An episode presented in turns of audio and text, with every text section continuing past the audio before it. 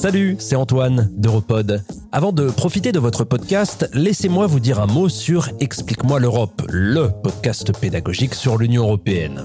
À quelques mois des élections, un excellent moyen de tester et d'affiner ses connaissances. Explique-moi l'Europe, disponible maintenant sur toutes les plateformes d'écoute.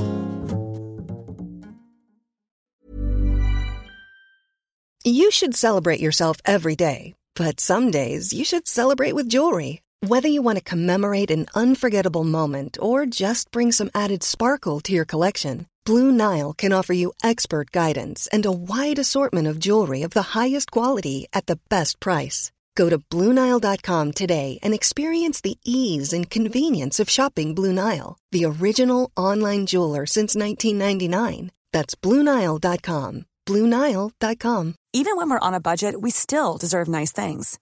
Quince is a place to scoop up stunning high-end goods for 50 to 80% less than similar brands. They have buttery soft cashmere sweaters starting at $50, luxurious Italian leather bags, and so much more. Plus, Quince only works with factories that use safe, ethical, and responsible manufacturing. Get the high-end goods you'll love without the high price tag with Quince. Go to quince.com slash style for free shipping and 365-day returns.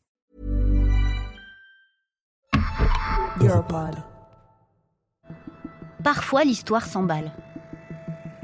En juillet 2015, après le choc de la crise financière et de la crise grecque, Angela Merkel fait face à un nouveau défi. Un défi qui la fera entrer dans l'histoire. Mais d'abord, un peu de contexte historique.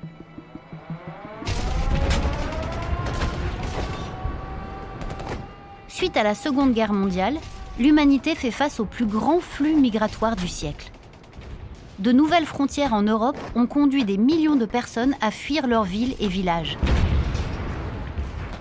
Traumatisme, cette guerre abominable, sont présents dans la mémoire de chacun au moment de la rédaction de la Déclaration des droits de l'homme de 1948. It is a declaration of basic principles of human rights and freedoms. Et aux articles 13 et 14 est inscrit le droit de chacun de fuir son pays.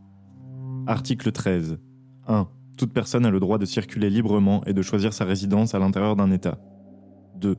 Toute personne a le droit de quitter tout pays, y compris le sien, et de revenir dans son pays. Article 14. 1. Devant la persécution, toute personne a le droit de chercher asile et de bénéficier de l'asile en d'autres pays.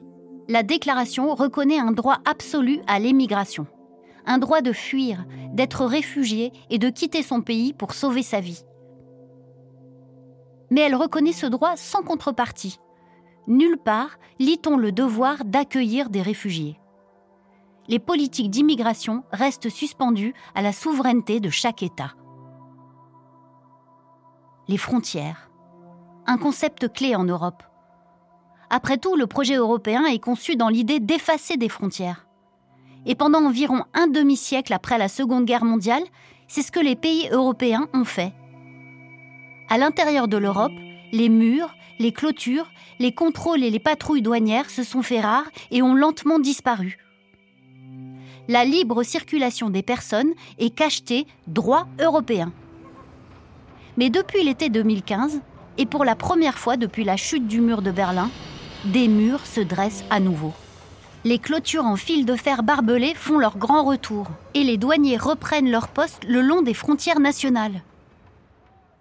Que s'est-il passé? Ma question à Angela Merkel. My question to Angela Merkel. La mia domanda ad Angela Merkel. Mi pregunta a Angela Merkel. Une série Europod.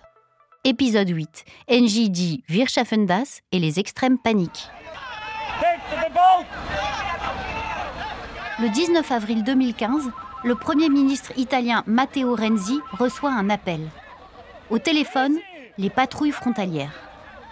Un bateau transportant 700 migrants au large de Lampedusa est sur le point de couler. Pendant des années, Lampedusa, petite île au milieu de la mer Méditerranée, a été l'un des principaux points de transit des migrants traversant la mer pour se rendre en Europe sur des bateaux de passeurs. Ce n'est pas le premier accident du genre. Il y en a déjà eu et il s'en produit encore aujourd'hui. Mais en ce jour de printemps 2015, Renzi n'en peut plus de ces tragédies. Il ne s'agit pas de l'Italie, il s'agit de l'Europe des valeurs qu'elle prétend défendre. Il s'agit de savoir si les valeurs de l'Union européenne admettent de laisser les gens se noyer à ses portes. C'est le début de ce que l'on nommera la crise migratoire. Une tourmente européenne dont Merkel est la principale protagoniste, aux côtés de cet homme, Jean-Claude Juncker.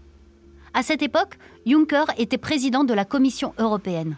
J'ai beaucoup de souvenirs lorsqu'on fait référence à cette période difficile pour elle et difficile pour l'Europe, parce que, contrairement à ce qu'on pense, je l'ai entendu téléphoner, vu au quotidien, vraiment au quotidien, pendant le mois d'août 2015. J'étais en congé, elle était en congé, elle s'est téléphonée chaque jour. Juncker et Merkel travaillent main dans la main pendant la crise.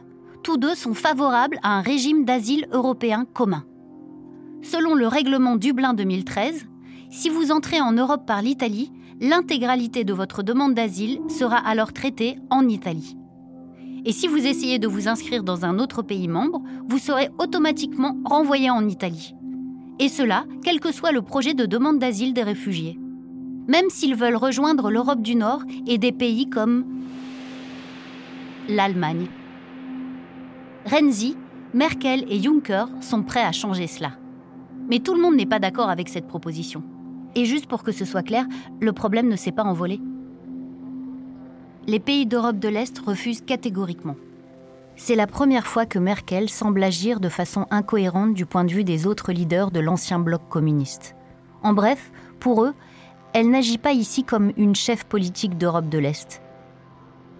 Ses actions sont motivées et marquées par des souvenirs liés à l'histoire allemande, une histoire différente de celle des autres anciens régimes communistes. Voici un extrait de ma discussion avec la journaliste spécialisée sur les affaires européennes, Florence Autré, à ce sujet. Et je pense que le phénomène nouveau, c'était le durcissement sur la route des Balkans. Enfin, moi, c'est ce que j'ai observé à l'époque. Hein où c'était en train de devenir complètement toxique pour toute l'Europe, en fait. C'est ce que tout le monde a écrit, mais je veux dire, tout le monde a pu observer ça. Le fait de ne pas avoir de frontières extérieures contraignait au rétablissement des frontières intérieures. La Hongrie construit des clôtures électriques sur sa frontière sud avec la Serbie et la Croatie. Ces murs et ces clôtures créent des clusters aux frontières.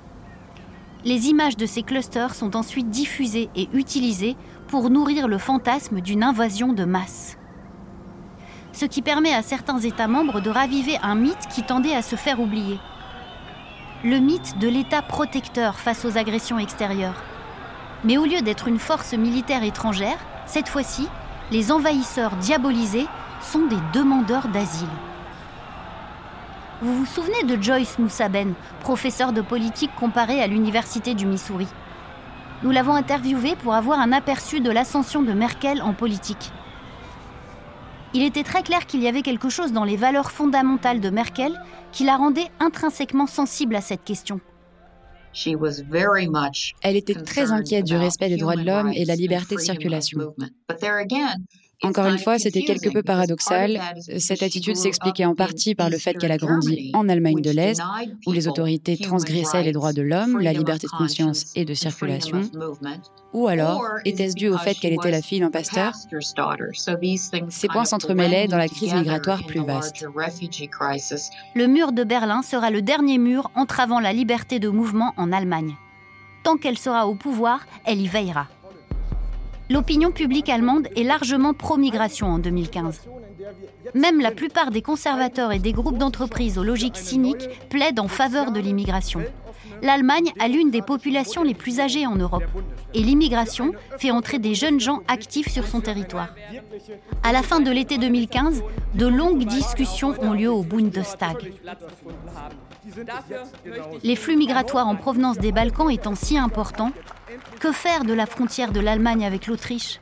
Est-ce que je vais fermer les frontières? Est-ce que je vais mettre des, gardes armés aux frontières austro-allemandes? Non, elle n'a pas voulu ça, contrairement au Premier ministre bavarois d'alors, Horst Seehofer, actuel ministre de l'Intérieur, qui la couvrait de critiques acerbes. Je me rappelle un congrès de la section bavaroise de la démocratie chrétienne euh, allemande, la CSU, où elle était invitée, où lui a fait la leçon au pupitre alors qu'elle était debout à ses côtés. Donc ce fut un moment hautement désagréable pour elle, mais elle l'a pas cédé.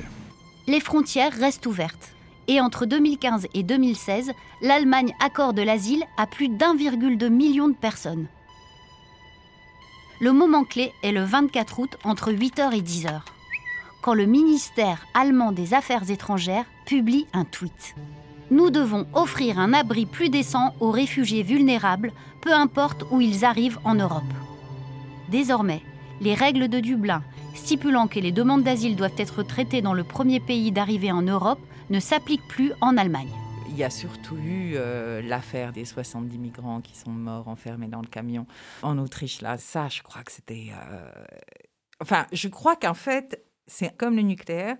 Elle voyait que le niveau d'horreur et de violence potentielle hein, qui résultait de cette situation ne cessait de monter et qu'il y avait un moment où euh, c'était trop.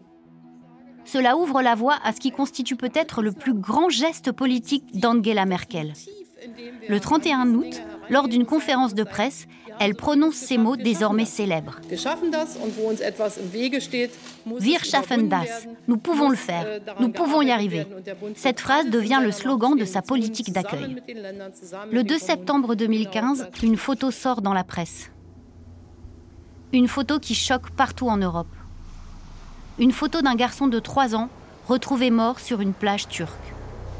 Son nom était Eylan Kurdi. Sa famille tentait d'atteindre la Grèce par bateau lorsqu'il a chaviré.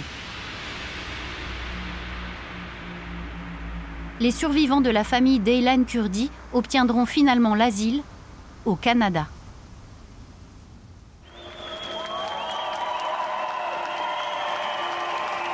À la gare de Munich, les réfugiés sont accueillis par une foule allemande accueillante. Mais malheureusement, cet enthousiasme ne dure pas.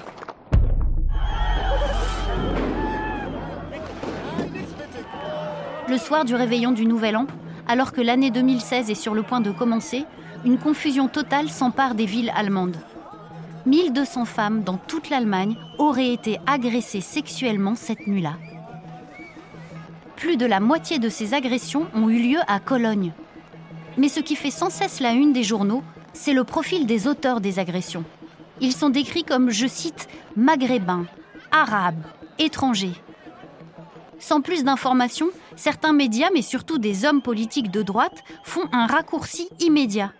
Ils associent ces profils aux réfugiés qui avaient été accueillis quelques mois auparavant. Malheureusement, ces événements horribles ont un effet à long terme sur la montée du racisme et de l'islamophobie en Allemagne. L'année suivante, les opinions négatives sur les demandeurs d'asile culminent. Les manifestations anti-réfugiés se multiplient. Wir schaffen das nicht, on ne peut pas le faire. Ou encore, Wir wollen das nicht schaffen, nous ne voulons pas le faire. Ce mouvement trouve sa représentation politique dans le parti d'extrême droite anti-européen, l'AFD.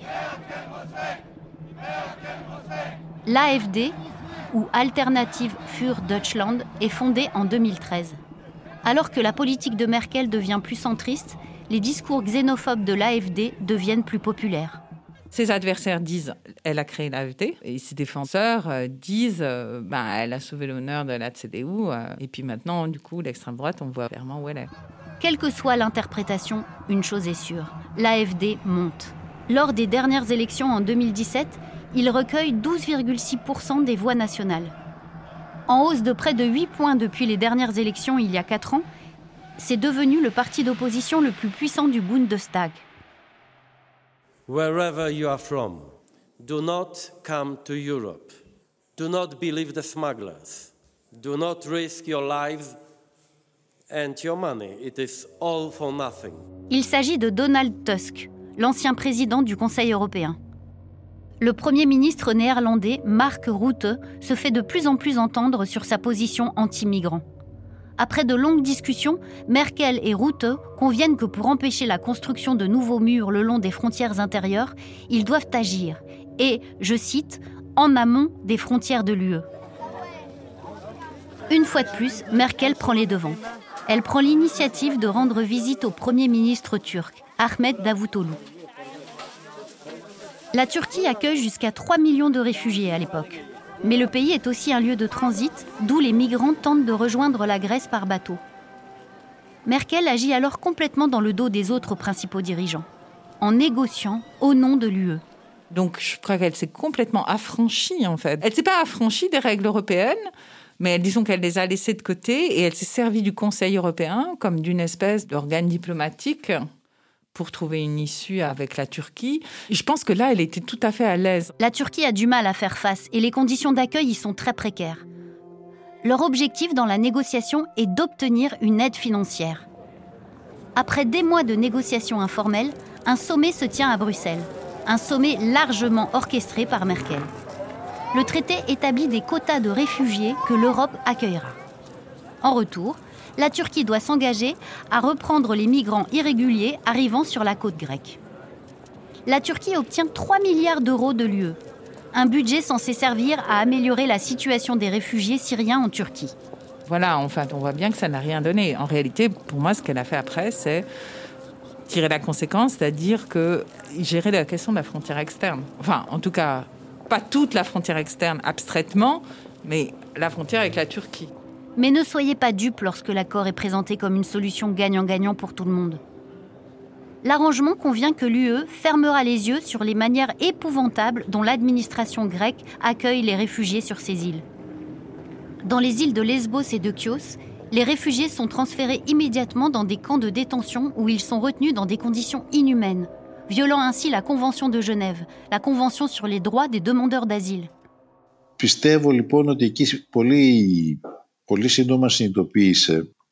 Ainsi, je pense qu'elle s'est vite rendue compte que des choses bien plus importantes étaient en jeu que la stabilité fiscale, qui était une priorité lors de la crise économique.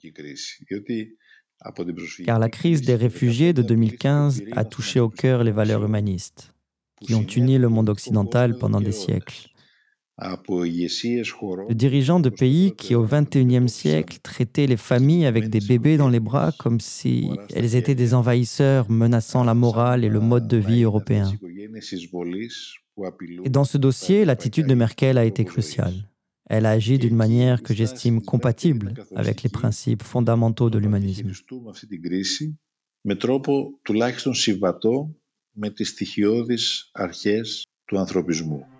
Vous avez peut-être reconnu la voix de l'ancien Premier ministre grec Alexis Tsipras. Merkel joue un rôle déterminant pour maintenir ouvertes les frontières allemandes.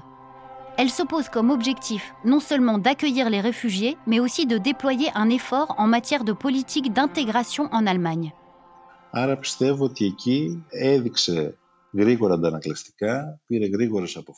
Je pense que là, elle a eu des réflexes rapides. Elle a pris des décisions rapides qu'elle a été forcée de prendre et elle en a payé le coût politique.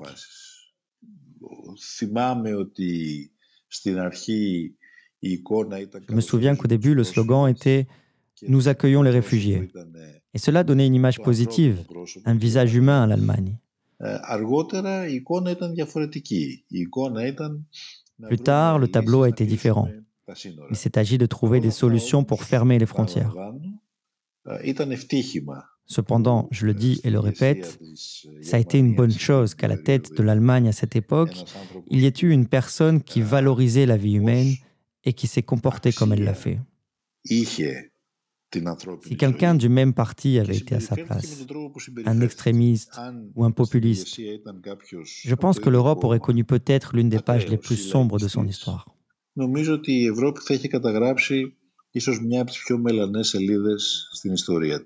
Merkel ne réussit pas à imposer un système d'asile européen commun, ni à fédérer l'Union européenne sur la question de l'accueil des réfugiés.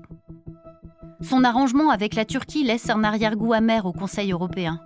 Et, derrière lui, des séquelles humanitaires. Bien que l'accueil et l'intégration réussie des réfugiés en Allemagne soient devenus un brillant exemple contre les discours xénophobes, cela a-t-il suffi pour sauver l'âme de l'Europe? Un jour, j'ai dit dans un entretien avec la Bild Zeitung, journal euh, populaire populiste, au moment où elle a été fortement critiquée, j'ai dit euh, l'histoire va donner raison à, Merkel. C'est en train d'arriver. Ce qu'aura révélé la dite crise migratoire de 2015, c'est ceci. En temps de crise, l'Europe n'assume pas toujours les idéaux sur lesquels elle s'est pourtant bâtie. Il lui arrive de transiger, comme Merkel le fait parfois.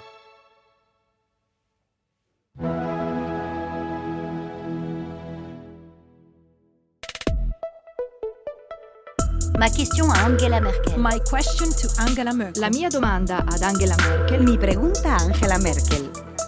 Une série Europod.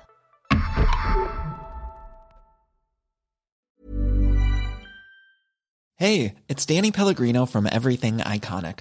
Ready to upgrade your style game without blowing your budget? Check out Quince. They've got all the good stuff shirts and polos, activewear, and fine leather goods, all at 50 to 80% less than other high end brands. And the best part? They're all about safe, ethical, and responsible manufacturing. Get that luxury vibe without the luxury price tag. Hit up quince.com slash upgrade for free shipping and 365 day returns on your next order. That's quince.com slash upgrade. When you make decisions for your company, you look for the no brainers. And if you have a lot of mailing to do, stamps.com is the ultimate no brainer. It streamlines your processes to make your business more efficient, which makes you less busy. Mail checks, invoices, legal documents, and everything you need to keep your business running with stamps.com. Seamlessly connect with every major marketplace and shopping cart. Schedule package pickups and see your cheapest and fastest shipping options from different carriers. With rates up to 89% off USPS and UPS rates. And with the stamps.com mobile app, you can take care of mailing and shipping wherever you are. Make the same no-brainer decision as over 1 million other businesses with stamps.com. Sign up with code program for a 4-week trial plus free postage and a free digital scale. No long-term commitments or contracts. That's stamps.com. Code program. Vous voulez entendre plus de podcasts qui vont au fond des choses, qui se distinguent du bruit ambiant rejoignez Europod. Abonnez-vous sur Apple Podcast et Spotify ou à notre newsletter. Suivez-nous sur LinkedIn, sur Twitter ou sur Instagram. Découvrez notre site internet le www.europod.eu. Europod, filtrez le bruit, commencez à écouter.